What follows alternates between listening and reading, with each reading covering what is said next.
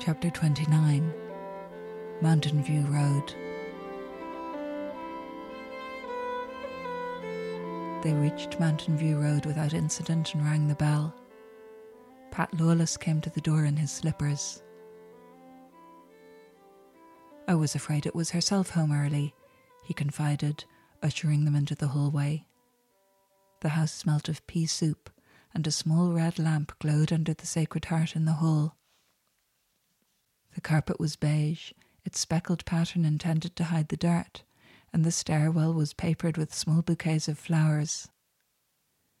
The light fittings were made of glass, moulded into the shape of fabric, and set on gilded sconces.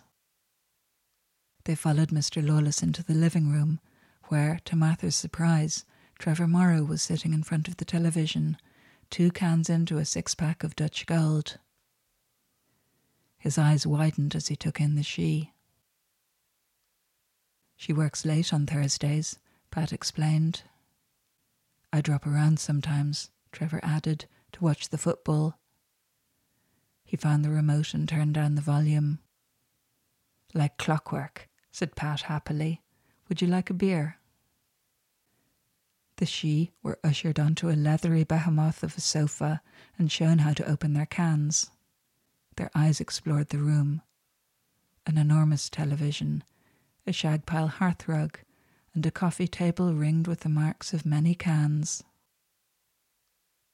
An artificial fire glowed beneath a mantelpiece carved in gravestone marble, with a clock in the centre and candlesticks on either side.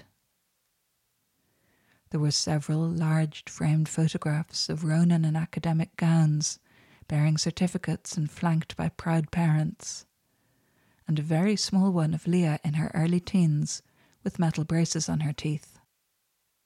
Martha went into the kitchen to make tea. She had never been quite sure what to make of Trevor. He was Ronan's best mate, and she and Ronan didn't get on. It wasn't quite fair to say that Martha had never liked Ronan.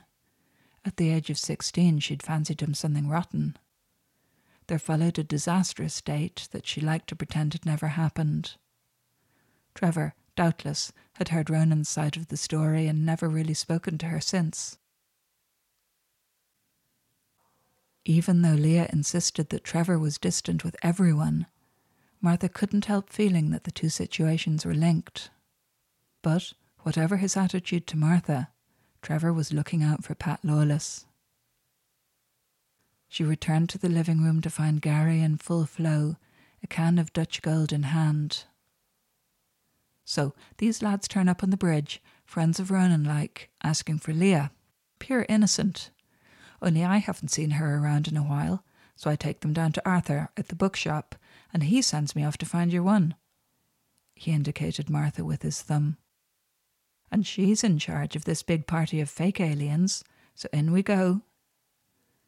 Martha removed the beer from his grasp and put it beyond his reach. Gary didn't pause to draw breath. Only these lads showed them up like. You could see at a glance that the other ones were fakes. So I got them out of there, and here we are.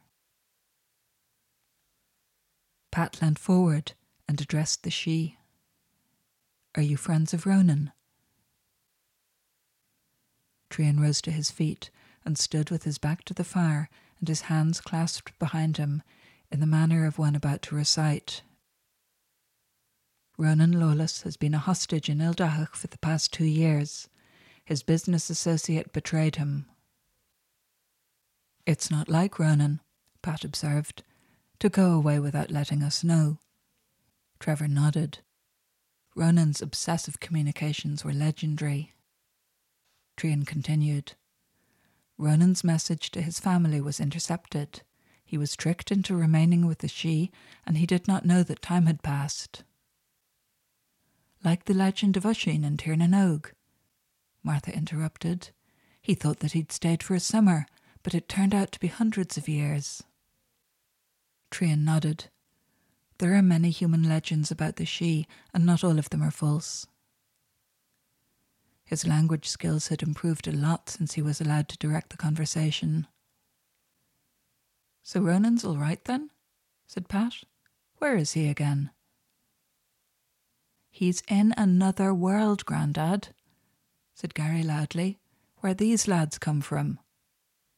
He indicated the Sidhe. Martha had never seriously considered the many worlds interpretation of quantum mechanics. Most of the theories around it were broadcast, in her opinion, by people who didn't understand the science any better than she did. But she knew a great deal about design and had never yet seen a costume in which every element was consistent. There was always an anomaly, a modern button, or the visible rim of a contact lens but she could see no inconsistency in the costumes of the Sidhe. It wasn't just a matter of attention to detail. What really stymied her was the bone structure of their hands and feet. Could that be done with surgery? She didn't think so. In any case, Pat Lawless was delighted to have word of Ronan at last. Another world? That's nice. Is he coming home soon? He will return to you as soon as he can. Until then, our brother Fuelon will keep him safe. We must leave by your gateway on the bridge tonight before we are seen. Bit fucking late for that, said Gary, pointing at the TV. The strapline, Sexy Aliens Trash Dublin Convention, ran below a photo of Aed and Trian, grinning inanely on either side of the pouting receptionist. Viral, by the look of it. Trevor thumbed the remote. A po faced newsreader took centre stage. Senior staff at Soul Traders Multimillion Dublin HQ are interested in identifying two participants at today's cosplay convention in Dublin. The individuals appeared to be dressed in costumes from Soul Traders' unreleased game Otherworld. Images posted on Horcrux drew the attention of CEO Ethan Blake, to an incident that resulted in criminal damages. Police are currently investigating a disruption at the convention in which a fire alarm was deliberately activated, causing damage worth thousands of euro. Anyone who has seen the pair is requested to come forward. The screen then switched to the receptionist, her makeup tracked with tears, as she explained how she had been taken in by the wiles of the intruders. There you are, lads, said Pat Lawless. On the telly. Have another can. Trevor was dispatched to the cupboard under the stairs and returned with another six pack. The Sidhe demonstrated that they had mastered the ring pull mechanism. Bugger, said Martha. They'll have it on record that I arranged the passes. She turned to Trevor. Do you still work at Soul Trader? Yeah, said Trevor. And those guys will be having a canary about the leak. That information is totally classified. Give us a moment. He flipped open his laptop case and adjusted the remote. His screensaver appeared on the television as he allowed the computer to run the retina scan required for remote access to his Soul Trader account. Trevor double clicked on one of the icons at the bottom of the screen, entered a password, and then another. The Soul Trader production logo flashed up on the screen, then faded to the many coloured and stunningly beautiful title sequence of Otherworld. This is the attract mode, Trevor explained. That's the demo loop before you start to play. The screen showed an animated sequence of two Sidhe, not unlike Trian and Aed, riding through the countryside on horseback. It was summer. Long grass whipped around their horses' legs, and the trees swayed in the wind. There were poppies and cornflowers in the hedgerows, and a lark sang in the air above them. They came to a river where the horses drank, their tails swishing invisible flies. It was cleverly drawn, Martha thought. Not exactly sentimental, but impossible to see without nostalgia for a landscape so recently lost. It made her long for living trees and clean rivers, butterflies and grass. And the on screen Sidhe were so very similar to the pair currently working their way through their second cans of Dutch gold. The same proportion of femur to lower leg, the same balance of musculature and bone. Most depictions of alien bodies were defined by the human form, but these were subtly and fundamentally other. There you are again, lads, said Pat Lawless delightedly. Can't get rid of you. Trian shook his head. Those are Sidhe from a different clan. Trevor, said Martha suddenly, what is other world? Remember Moon Trader? This is the follow up. Similar premise, it's a settler game. Players take their chances in a new world. But the difference is that Moon Trader was based on a real life settlement. Players that excelled at the game had a chance to make their dream come true. But Otherworld is entirely fictional. It's based on a fantasy world. Unless. He turned to the Sidhe and pointed at the screen. Is that your world? Yes, said Aed, that is Ildahach. Do you see the river? This is the last place where it is shallow enough to cross. There is a path on the other side that leads down to a castle with a broken tower. There is a lake in front of it and an oak wood. Trevor turned to Martha. The only way they could have that information is if they'd seen the attract mode before. Serious breach of copyright. These have to be costumes, right? Martha indicated the hearthrug.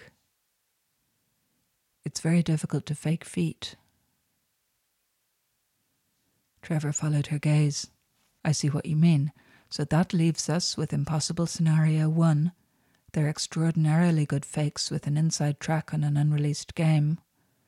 Or impossible scenario two. They're actually telling the truth. Trevor looked up and down at the Sidhe. Do you plan to help Ronan? We do, said Trian solemnly, even at the risk of our own lives. Why? Because our brother loves him. It is a very serious thing for a Sidhe to fall in love. The room fell silent. A dog barked in the street outside, and somewhere in the distance a siren sounded. This Ronan lad, said Gary eventually, is he even gay? Trevor thought about it. Not so far. Pat Lawless pulled himself to his feet, faced the Sidhe in his threadbare slippers, and took each of them by the hand. What was your brother's name again? His name is Fuelon. Well, said Pat, Ronan's a fine person, but he wouldn't be everyone's cup of tea. If he finds someone that he can settle with, then that person is a member of the family, whether they be man, woman, or.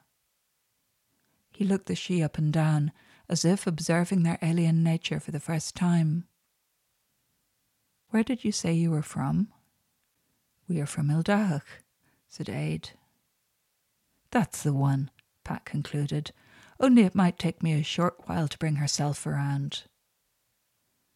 He glanced at his watch. Mrs. Lawless was due home in half an hour. Trevor shut down his laptop. That's the plan, so. We'll take Trian and Aed back to the bridge so that Gary can send them on their way. He turned to the Sidhe. Is there anything that you need from us? No, said Trian. We were to tell Ronan's family that he was held captive, but that he has now been released. He is safe and well and intends to return as soon as it is possible. Gary, having independently discovered the cupboard under the stairs, was asleep behind the sofa with three empty cans beside him. Trevor shook him awake and ushered him upstairs to the bathroom, while Martha helped Pat Lawless to compress and conceal the empties. Will Mrs. Lawless be all right with this? Martha had lived in terror of Leah's mum ever since, with some justification, Mrs. Lawless had identified her as a hussy. Pat Lawless smiled and waved vaguely at the Sacred Heart in the hall. Our generation was brought up to believe that this wasn't the only world, or even the most important one.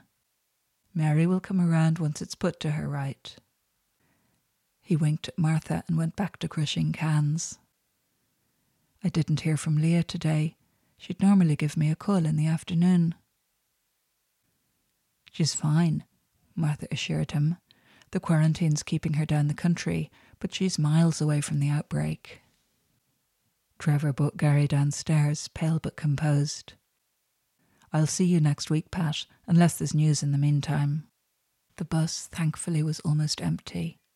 Gary, who was an expert in avoiding CCTV cameras, took the visitors to his favourite place at the top of the bus.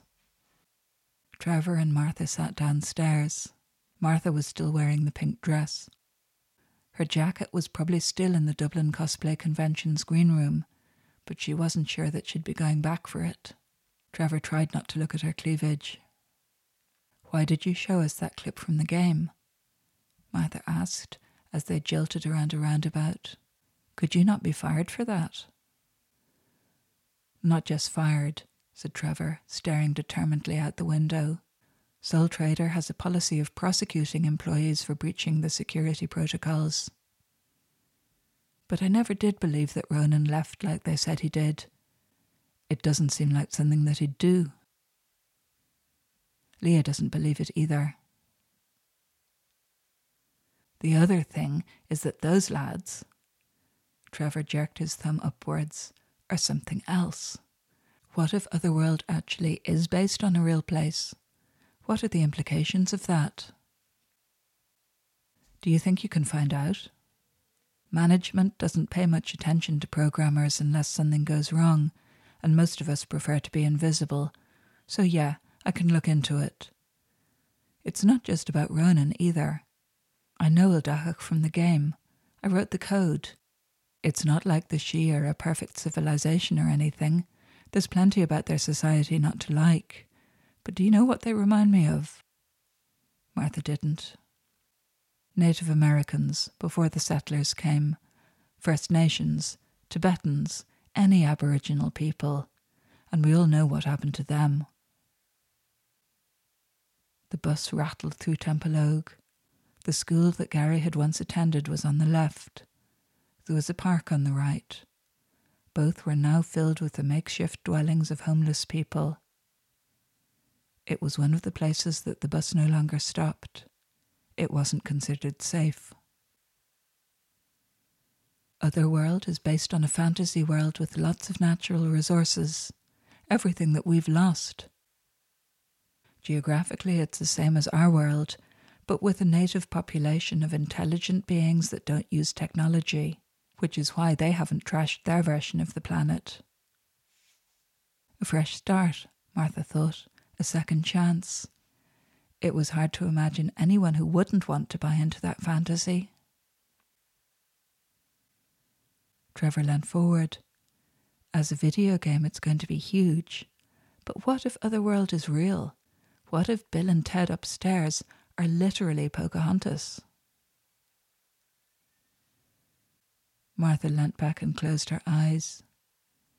If the people in charge of Sole Trader were responsible for Ronan's disappearance, then it was safe to assume that they were up to no good. But she felt that something obvious was escaping her. The bus juddered and rocked. She sat bolt upright, eyes wide. Leah, she's in Ethan Blake's house in County Limerick. Martha fumbled for her phone. Very gently, Trevor took the phone from her grasp. What do you want to say to her? Martha's eyes filled with tears. It had been a long day. I don't know. I wanted to warn her about Ethan Blake. Is there someone with her? Caretakers. She says they're nice.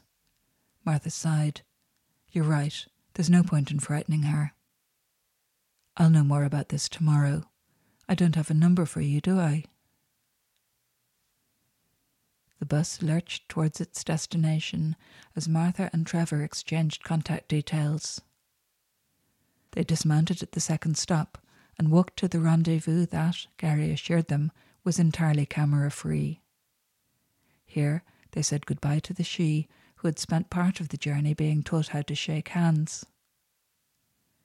They walked with Gary to the apex of the bridge, exchanged greetings, and vanished. Gary returned, a golden bracelet above each elbow, and observed that his sleeping bag was locked in the bookshop. Okay, said Martha. You can come back with me just this once. You can sleep on the floor in my brother's room, but if you take anything, I'm calling the police.